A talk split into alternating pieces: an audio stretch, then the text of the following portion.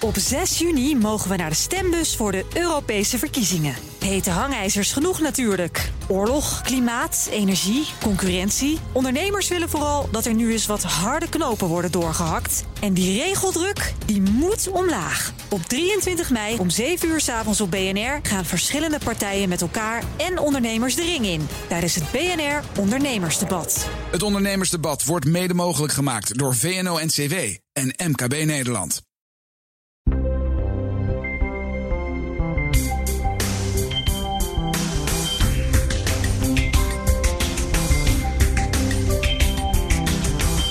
Warm, zakelijk, prettig, onderkoeld, kortaf, bitchy, zoet, neutraal en sexy. Dit zijn een paar van de kwalificaties die anderen gaven aan mijn stem in de jaren dat ik nieuws las op de radio. Het is bijzonder wel hoe we van alles horen in een stem en daar ook uh, waarde aan hechten of een uh, oordeel over hebben. Nou, nieuws lezen dat doe ik al heel lang niet meer. Intussen ben ik stemcoach en help ik anderen met spreken en presenteren. Uh, je luistert naar Woordwaarde en in deze achtste editie praat ik over onze stem als communicatief instrument. En dat doe ik met Elisabeth Ebbing, stemtrainer trainer, psycholoog en operazangeres. En auteur van het boek Ik hoor het aan je stem. Welkom, Elisabeth. Dankjewel. Fijn dat je er bent. Ik heb een aantal jaar geleden nog les van jou gehad. En nu ben je te gast in mijn podcast. Dat is wel hartstikke ja. leuk. Nou. En je boek ligt hier. Uh, dat heb ik gelezen toen het uitkwam. En eigenlijk ook weer gaan herlezen toen ik zelf uh, ging coachen. Ja. Hoe lang zit jij in het stemtrainersvak? Um, in het trainersvak vanaf 2004, denk ik. Mm -hmm, mm -hmm. Maar eigenlijk vanaf 1986 ben ik dag en nacht met de stem bezig. Ja. Dus zo'n 35 jaar bijna, hè? Ja. Ja. ja. En heb je nou vandaag... Uh, je bent hier met de auto naartoe gekomen. Heb ja. je dan al met aandacht naar een stem geluisterd? Ja, ja, ja ik luister inderdaad altijd naar uh, praatradio. Ja. Veel naar BNR, moet ik zeggen. Ja. En, um, en naar uh, um, podcasts en video's. En kun je ook uh, gedachteloos naar een stem luisteren als je bij de bakker staat? Of hoor je altijd iets? Nou ja, nou ja, maar ik denk dat iedereen dat heeft. Ik denk dat je altijd wel zoiets hebt van: oh, dat is een fijne stem. Of dat is eigenlijk. Hè, wat irriteert me nou toch zo? Oh ja, dat is de klank van die stem. Mm -hmm. En dat heb ik uh, misschien more than most. Ja, misschien. dat zou ja, kunnen. Zou kunnen. Ja, ja, ja. ja. Ja, nee, je luistert als coach vaak um, wat is er precies aan de hand, wat zou ik kunnen verbeteren en waar heeft iemand iets aan. Hè? Ja. Dus dan luister je ook heel duidelijk met een, met een uh, uh, agenda. Mm -hmm. Mm -hmm. En als ik voor mezelf luister, dan luister ik natuurlijk ook uh, gewoon voor mijn lol. Meer intuïtief of ja. Ja. Iemand heeft aan mij wel eens gevraagd van hoe maakbaar is onze stem eigenlijk? Ja. En toen zei ik van nou, die is behoorlijk maakbaar. En ik, ik weet dat ja. jij dezelfde filosofie uh, ja. uh, daar ook in gelooft, hè? Ja, ja, ja. nou ja, geloof. Ja, maar of, ik heb het ook gezien. Ja. Ik, zie het, ik zie het eigenlijk dagelijks, moet ik zeggen. Ja. Ik heb uh, um, eigenlijk nog nooit meegemaakt dat stemmen niet enorm kunnen ontwikkelen. Mm -hmm. Maar het maken van geluid en het maken van woorden en het maken van uh, uh, contact en tekst en zo. Dus zoveel spieren en gedachtekracht zit daarin. Dat je lichaam dat helemaal heeft geautomatiseerd. En je moet dus wel even echt willen en ook oefenen mm -hmm. om het te veranderen. Maar het kan eigenlijk altijd. Ja. Zijn er dingen die we echt niet aan onze stem kunnen veranderen? Uh, als je denkt aan, aan klankkleur of. Nee, klankkleur hangt enorm af, net als bij een muziekinstrument, van de vorm van het instrument. En dus van je, van je houding, van je, van je tongstand, van je kaakstand. En daar kan je enorm veel in veranderen. Vergis je niet, er is zoveel mogelijk. Ja. ja. Dus het idee van: uh, ik heb nou eenmaal een bromstem. Daar, nee. daar is van alles. Nee. nee. Nee, ja, ik kan ook heel goed een uh, bromstem. Maar ik kan ook deze stem. En ik ben echt niet de enige die dat soort dingen kan doen. En ook moet je niet onderschatten hoe vaak je dat eigenlijk doet. Dat hè, als iemand uh, boos wordt, dat je dan heel hoog doet van... nee, ik was niet dat je kwaad wordt, hoor. Oh, dat wist ik niet. Ja, ik wist niet dat je kwaad werd. Of ja. uh, zeg, wat, wat doen jullie hier? En dat doet iedereen. Je realiseert het je misschien niet. Maar je, je gebruikt uh, het, het, het lieve stemmetje of het, uh, de braller. Gebruik je zelf ook. Het is niet zo dat het altijd hetzelfde is. En is het zo, dat denk ik wel eens, dat mensen in een meer, laten we zeggen, professionele context of in een rol waar ze onder druk staan, uh, bepaalde registers en laten liggen. Ja. Die je intuïtief inderdaad, hè, als iemand uh, je de bocht afsnijdt, dan, uh, dan roep je gewoon heel hard van: hey, ik ja, wat, zak of zo. ja. Weet je, dan hoef je niet even na te denken over je volume. Of nee. en dan gaat het, ja. vliegt het eruit. Ja, ja, Ja. zeker. Zeker, dat is zo. Ja, maar ik heb ook hele sterke staaltjes van mensen die heel zacht praten en die werkelijk helemaal niks eh, naar buiten kunnen krijgen. Dat je kan oefenen wat je wil en er gebeurt niks. En dat die vrouw dan na zo'n training wegloopt en zegt: Nou ja, ik kan natuurlijk wel die vrouwen acht aansturen. Oh. Roeiboot. Dat je zegt, hè, hè, stop, stop, kom even terug. Hoe doe je dat dan? En dat ze dan, eh, hop. weet je wel, dat daar een gigantische klank in zit. Ja. Maar dat mag alleen in de roeiboot. Ja. En dus het is vaak helemaal niet. Het heeft niks te maken met uh, dat het technisch niet kan, maar dat het gecompartmentaliseerd, gecompartmentaliseerd is. Dat je, dat, je, dat je vindt dat het niet past, of dat het niet hoort, of dat het niet intellect, intelligent klinkt, of dat het niet zakelijk klinkt, of, of hè? Mm Of juist wat mensen vaak hebben is: ik moet niet te hoog, ik moet niet te hard, ik moet niet te vrouwelijk, ik moet niet te uh, vrolijk. Ja, Mhm. En dan gebeurt er dus op het laatst zit alles dicht en vast. Ja. Dus dat soort dingen, dat soort uh, uh, regels die je zelf stelt, daarmee kan je jezelf enorm beperken. En als die beperkingen wegvallen, Oeh. dan komt de stem. Uh, ja, dan wordt het een veel. Vrij. Ja, dan, dan is er veel meer mogelijk. Ja. En dat maakt het leuker. En ik denk wel dat wij nu in een tijd zitten van bewegelijkheid. En, en dat men op prijs stelt dat er bewegelijkheid is. En dat uh, uh, iemand die professor is ook een grap kan maken en heel nabij kan zijn. Hè? En, en, dat we dat niet vinden afdoen aan, uh, de, aan haar intelligentie, bijvoorbeeld. Ja. Dat soort dingen. Dus veel meer behoefte aan, aan um, contact. Want het woord nabij, dat gebruik jij vaak ook in ja. interviews en in jouw boek. Ja. Wat bedoel je daar precies mee? Um, dat je geen afstand creëert. Afstand creëren doe je door uh, uh, eigenlijk uit te stralen: ik weet wat ik weet en wat jij daarmee doet, dat is jouw zaak, maar ik blijf bij mijn standpunt. Mm -hmm. En zo is er geen bewegelijkheid. Er is ook geen bewegelijkheid in toon, zoals je hoort. Hè? Nee. Terwijl als ik zeg: ik weet wat ik weet en wat jij daarmee doet, dat moet jij weten. Dat is een mm -hmm. heel ander verhaal. Ja. Want dan is er namelijk: ja, dat zeg je nou wel, maar daar wil ik even iets over zeggen. En dan is er de mogelijkheid bij je luisteraar om ook in te vallen. Mhm. Mm -hmm. En om ook zijn of haar bijdrage daarbij te leveren. Dus dat is bewegelijkheid, contact, nabijheid, is allemaal dezelfde. Uh, uh, mo, um, moet dat noemen? Dimensie. Ja. Uh, want ik weet dat mensen bijvoorbeeld bij jou komen en zeggen van nee, ik moet meer leiderschap uitstralen of autoriteit, want ik word niet serieus genomen. Of ik, ik heb een promotie waardoor ik uh, hè, nog meer degene ja. ben die bijvoorbeeld namens mijn bedrijf naar buiten moet treden. Mhm. Mm -hmm. uh, en jij zegt het belangrijkste uiteindelijk is contact maken. Ja, mensen vergissen zich vaak in dat ze dan meer kracht moeten uitstralen en dus luider en daardoor ook wat opdringeriger en dwingender worden. En um, eigenlijk is dat niet een uh, sterk, uh, sterke manier van optreden. Dat we zeggen, op den duur werkt het gewoon niet. En gaan mensen zich voor dat soort stemgebruik afsluiten. Want het, het, het is onaangenaam. Mm -hmm. En dat heeft, ja, dan heeft het geen zin, want dan luisteren ze niet. Nee. En waarom ja. is het onaangenaam? Uh, ik denk omdat je het gevoel krijgt dat je weinig ruimte krijgt. Ja. Er is één toon, er is ja, één lijn. Ja, en dat is ook van laat mij uitpraten, laat mij uitpraten. Ja, dat is echt dé manier om te zorgen dat mensen niet meer naar je willen luisteren. Nee. En ik denk dat het, uh, dat het gaat om dat men het wil. Ja. He, dus je moet uh, zorgen dat, men, dat mensen zin hebben om te horen wat je, gezegd, wat je, wat je zegt. Ja. Dat mensen hun oren spitsen en denken: hé, hey, dit is interessant. Hier heb ik zin in. En dat verschilt per situatie. He, als mensen geruststelling nodig hebben, dan is het een andere klank dan wanneer ze uh, energie, uh, behoefte hebben aan meer energie. Of uh, wanneer ze uh, behoefte hebben aan, aan plezier. Of, of wanneer ze behoefte hebben aan een grens. Ja.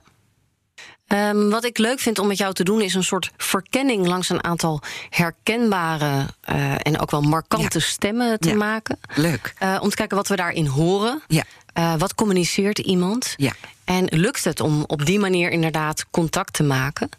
Uh, wij beginnen bij de machtigste vrouw van Europa, zo wordt ze wel genoemd, Angela Merkel. Ja. Uh, ook op jouw verzoek, uh, de Duitse bondskanselier. Ja. En we gaan luisteren naar een fragment uit augustus 2015. Zij staat daar in een grote zaal de pers te woord. En de vluchtelingencrisis was toen op ja, een ja. hoogtepunt. Ich sage ganz einfach, Deutschland ist ein starkes Land. Und die, das Motiv, in dem wir an diese Dinge herangehen, muss sein, muss sein, wir haben so vieles geschafft, wir schaffen das. Wir schaffen das und wo uns etwas im Wege steht, muss es überwunden werden, muss äh, daran gearbeitet werden und der Bund wird alles in seiner Macht Stehende tun, zusammen mit den Ländern, zusammen mit den Kommunen, genau das durchzusetzen. Ja, fantastisch. Het duurt heel lang voordat ze tot een einde komt. En ik vind bij Merkel, zelfs deze zin die zo. heb je het eigenlijk in je hoofd dat ze dat veel sterker zegt. Maar dat doet ze helemaal niet. Het is wie schaffen das. Het is heel hoog.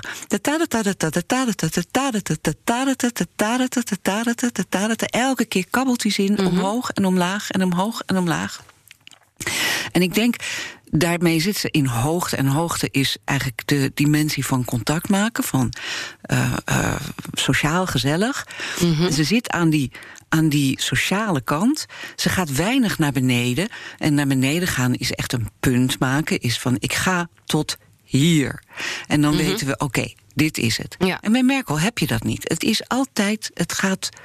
Uh, het verschuift. Er is nog steeds altijd van alles mogelijk. En ze maakt geen punt.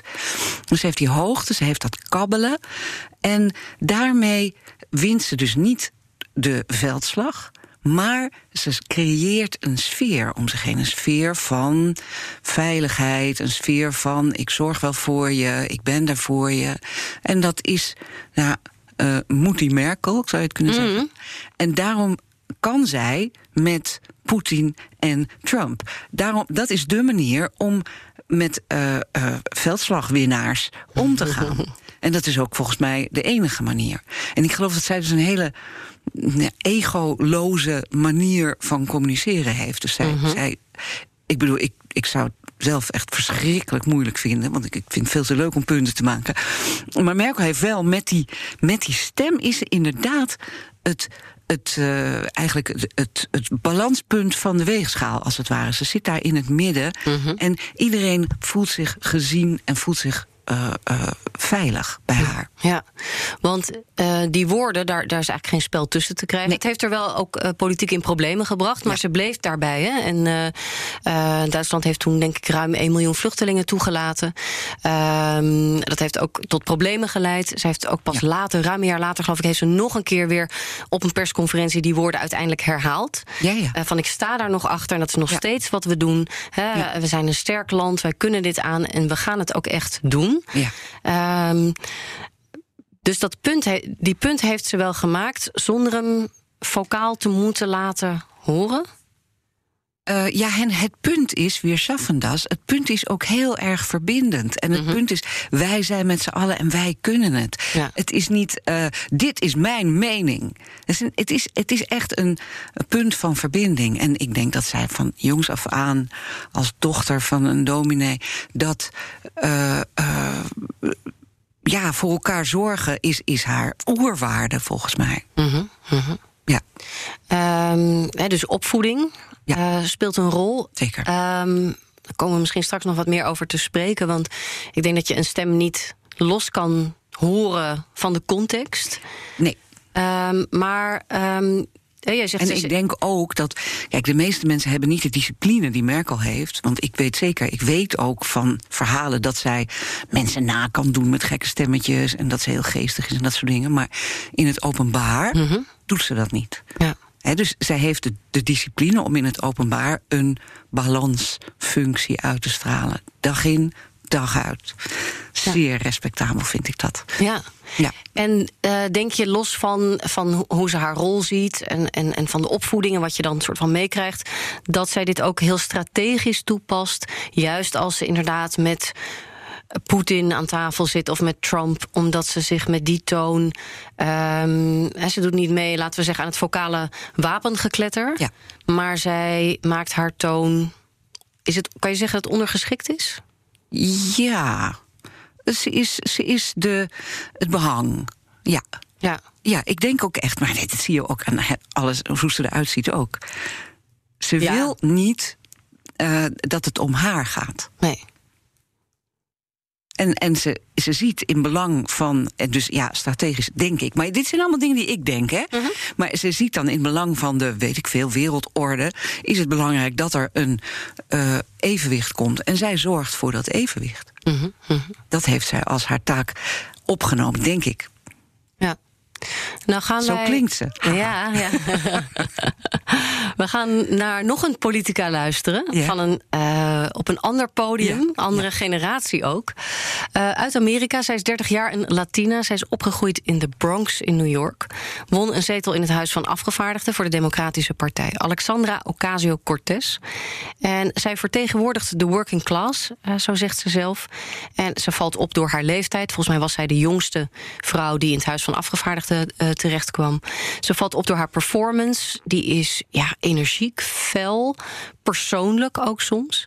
Um, een fragment uit een zitting vorig jaar waar ze haar frustratie uit over het gebrek aan actie op klimaatgebied.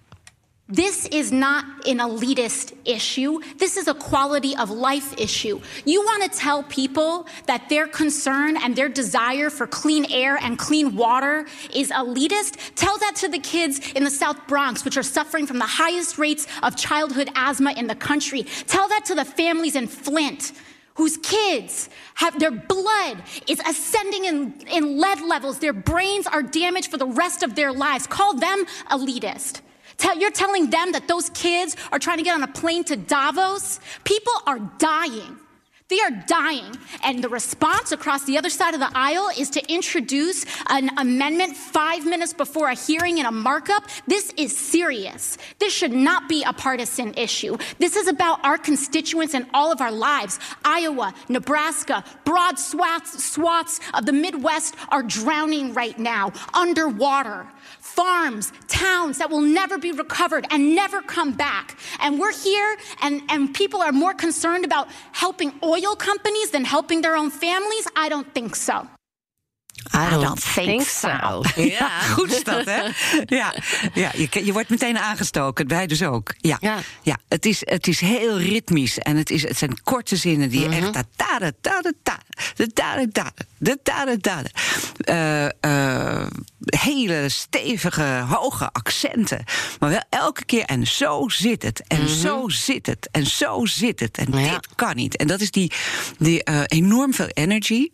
En ze is ook uh, irritant, vind ik. Uh, dus ze, ze heeft uh, drammerig daardoor. Hè? Dus ze, ze is niet liefdevol in gesprek. Denk ook niet dat ze, zo, dat ze zichzelf zo ziet. Zij ziet zichzelf ook echt als... ik, ik moet even stevig die spijker erin staan. In, in dit moment zeker. Ja. ja. Dus het is ook een, een vrij scherpe, geroepen stem. Mm -hmm.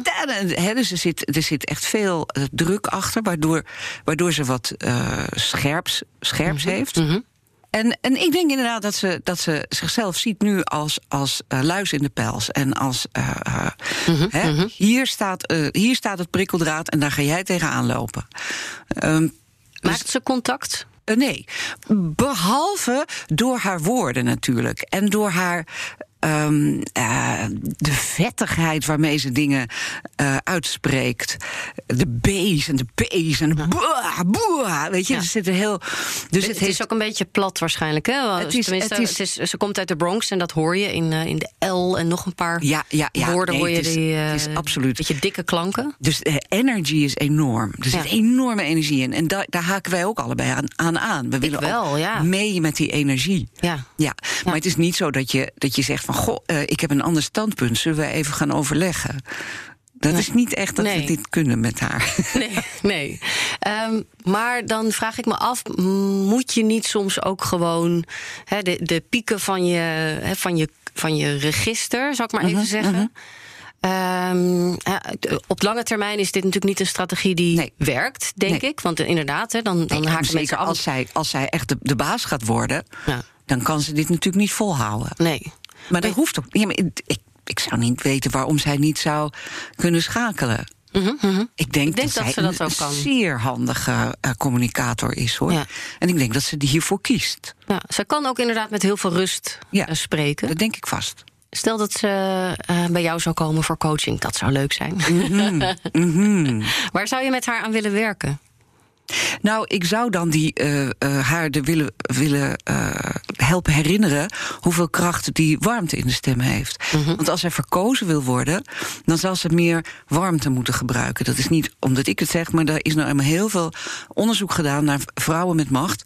die niet alleen autoriteit en power moeten uitstralen, maar ook warmte. Onderzoeken uit de sociale psychologie zijn ja, dat? Ja, en ja. bijvoorbeeld Hillary Clinton heeft volgens mij daarop ook haar uh, presidentschap verloren. Omdat ze die hele koude, lage uh, klank had, die scherpte en die laagte. En daarmee, uh, ook al glimlachte ze, want dat, dat leerde ze op een gegeven moment, daarmee toch een afstandelijkheid projecteerde en een onlichamelijkheid, waardoor ze niet nabij genoeg was om op te op te kiezen. Trump juist met heel erg met die heesheid, juist heel nabij. En dus dat mensen toch denken van ja, maar dat is een echte mens. En Hillary is een, hè, een bijna een machine. En daar, daar ga ik niet op stemmen, want ze is niet one of us. Maar dat is toch eigenlijk een intens trieste conclusie dat je dus de verkiezingen zou verliezen op basis van je stem, omdat mensen je stemgeluid uiteindelijk niet vertrouwen of niet ja. accepteren? Ja, is het triest? Ik weet niet. Het is ook iets van, doe er wat aan. ja, ja daarvoor ben je stemcoach. Het, het, is me volstrekt onduidelijk waarom zij dat niet heb, heeft gedaan. Want ik heb er wel, ik heb er echt op gelet. En ik heb een oud filmpje van haar gevonden waarbij ze nog jong is. En waarbij ze wel iets meer heesheid heeft en ook veel meer bewegelijkheid. Mm. Dat je denkt, voeg dat nou toch toe? En ik denk dat zij gedacht heeft, ik moet een goed contrast neerzetten ja. met Trump. Nou, ja. dat, dat is gelukt. Ja. Alleen, ze heeft echt de warmte. En, en ja, totdat vrouwen en mannen echt op dezelfde manier worden beoordeeld, zullen we, dat, uh, zullen we dat moeten doen. Nee, want dat is inderdaad ook wat we nu te pakken hebben. Een man wordt anders beoordeeld op zijn performance, op zijn stemgebruik, dan een vrouw. Ja, ja. En, en, en de hele generatie vrouwen waar wij toe behoren, uh, praat eigenlijk te laag, omdat we uh, groot zijn geworden met het idee van als je erbij wil horen, moet je klinken als een vent. Als je erbij wil horen, moet je klinken als een vent. Terwijl we natuurlijk ook dit soort dingen zouden mhm. kunnen doen. Mm -hmm. Waar veel meer lol in zit en veel meer vitaliteit in zit. En ook veel meer power. Ja. Hè? Als je als vrouw elke keer veel meer power, dan krijg je al gauw iets gemelijks, iets, iets gedeprimeerds, iets. Bleh, bleh, bleh. Weet je wel? willen we helemaal niet. We willen gewoon. Ja, het moet tenslotte ook wel leuk blijven. Je ja. moet er zin van krijgen. Is de vrouwenstem bewegelijker dan die van de man? Um, het het uh, ouderwets vrouwelijke, dat is binnen wat leuk. Ga zitten. Oh, wat een goed idee. Ja, dit vind ik leuk. He, dus heel grote contrasten tussen hoog en laag. Mm -hmm. Ja. Meer dan bij mannen? Ja, dat is wel de. Uh, dat is altijd de marker geweest van typisch vrouwelijk en typisch mannelijk uh, mm -hmm. stemgebruik. Ja, ja. En denk Heel jij, mannen uh... dus monotoner en ze gaan wel omhoog en ze gaan wel omlaag, maar het zijn veel minder grote uh, sprongen.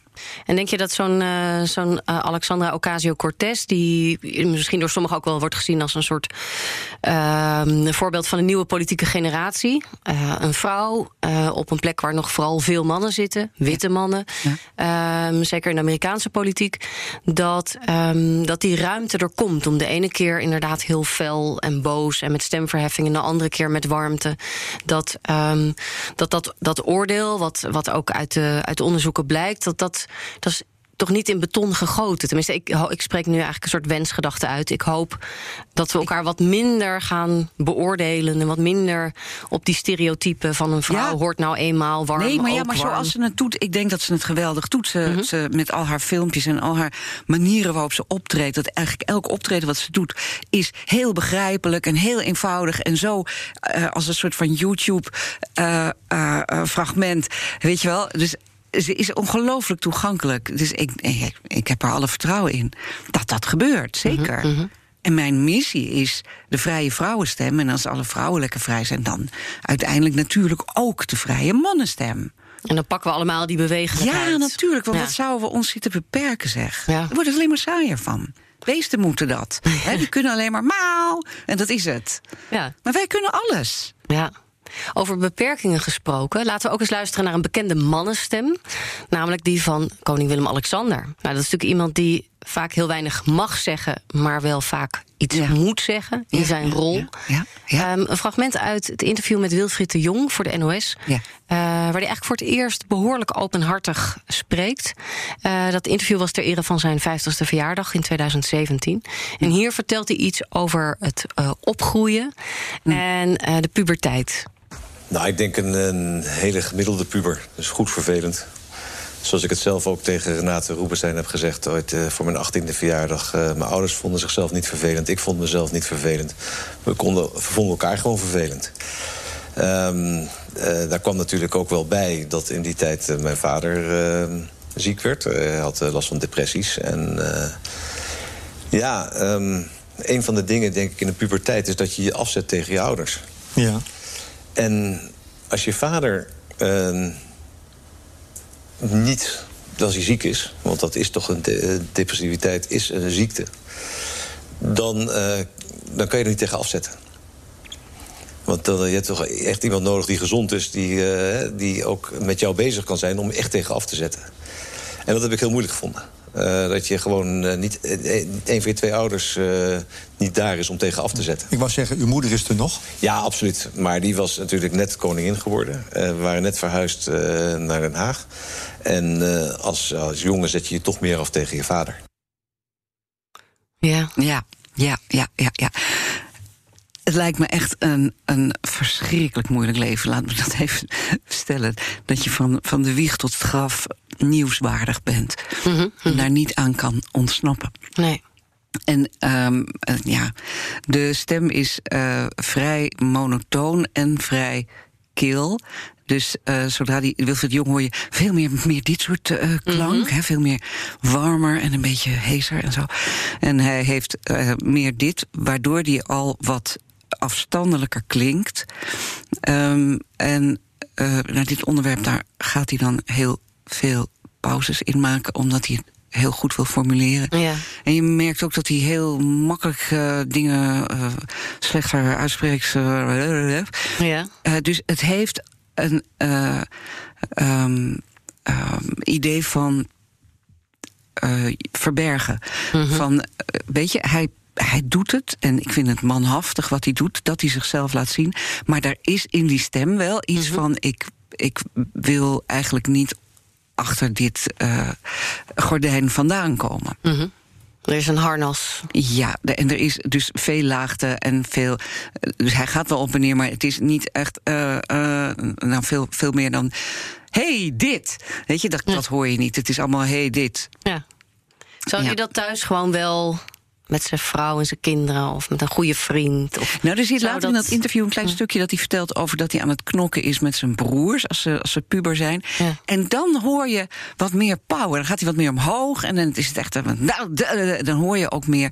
Dat je denkt, godzijdank, uh, er is ook, er is ook een, um, een plek waar hij dat wel heeft kunnen doen. En, um, maar ja, je kan er haast niet onderuit dan dat je denkt... Uh, uh, het is ook de omstandigheid die daarvoor zorgt. Ik denk dat je heel sterk in je schoenen moet staan... wil je dan alle, alle ramen openzetten. Je vrije mannenstem ja. Uh, in de mix gooien. Ja, nou ja, misschien, ja. Zou, misschien zou het hem ook enorm opluchten en plezier geven. Dat zou kunnen. Ja.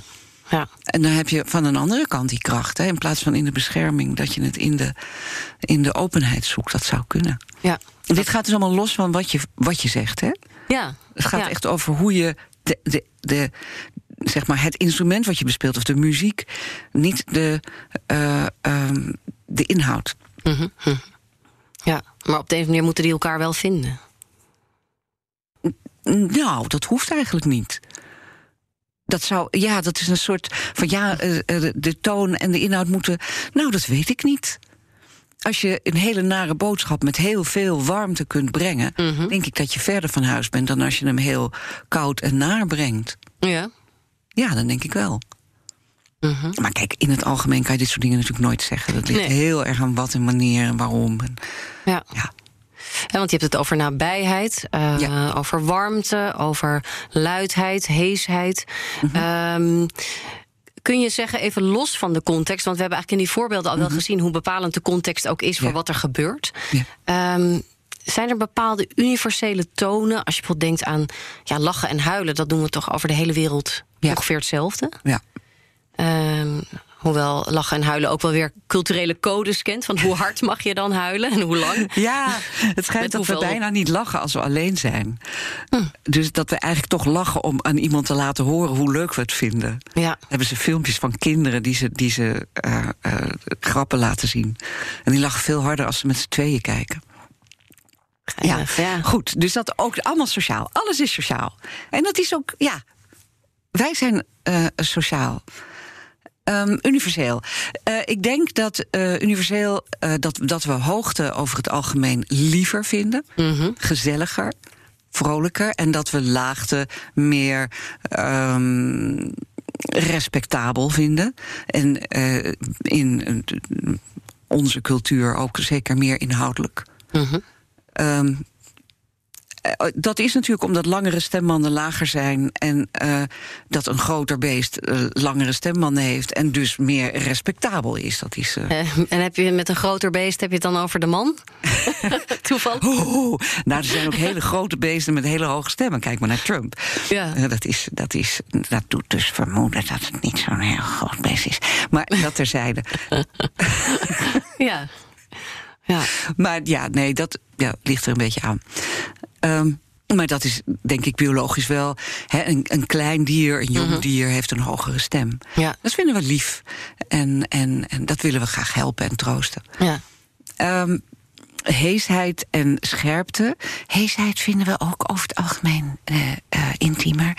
En scherpte vinden we over het algemeen eh, afstandelijker. Ja.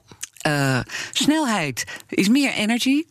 Is ook minder duidelijk natuurlijk, maar is- is wel meer energie. Ja. En langzaam is meer inhoudelijk, maar ook slaapverwekkend. Mogelijk, ja. Ja. Ja. Ehm, wat hebben we nog meer? Hard en zacht. Ja. Nou, hard is eh, over het algemeen eh, groter en sterker.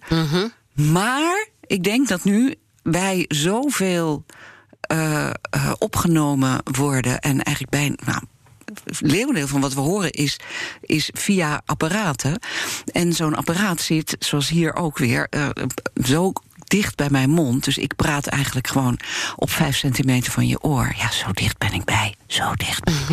en, eh, en dus is die luide stem eigenlijk niet.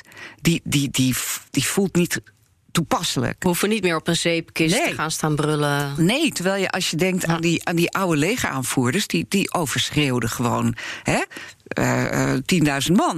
Hoe is het mogelijk? nou, duizend Ja. dan, maar toch. En, en als je hè, zo'n zo'n zo'n arena van Verona, 10.000 bezoekers. En die stem, die, die stem zonder wat. Die droeg dat. Die nog, Ja. nog steeds. Ja.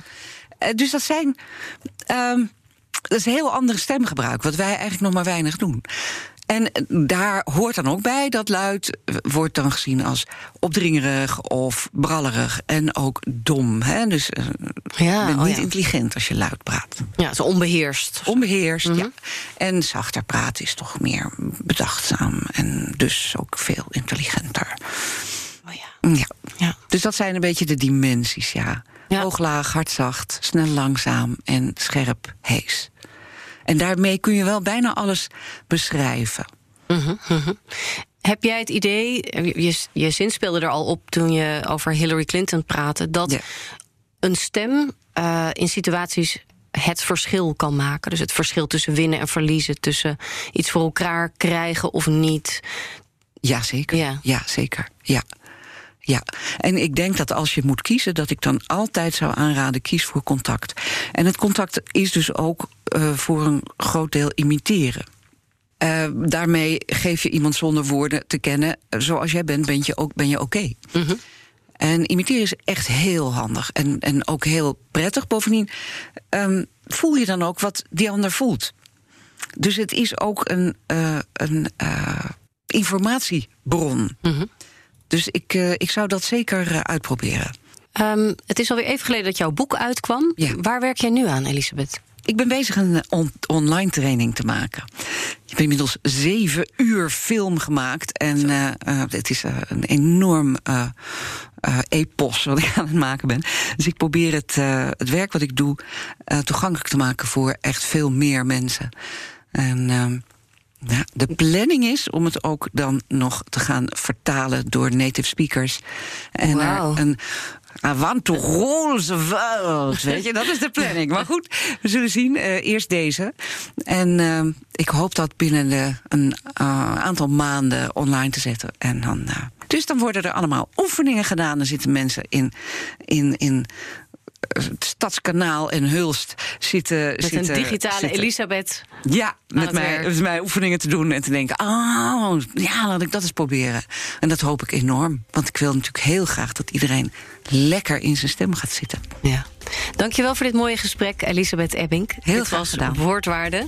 Dankjewel. Dankjewel voor het luisteren. Over een maand is er een nieuwe aflevering. En als je abonneert, dan staat die straks automatisch klaar in je podcast-app. Benieuwd naar de eerdere afleveringen? Dan kun je altijd terecht op bnr.nl en in de BNR-app.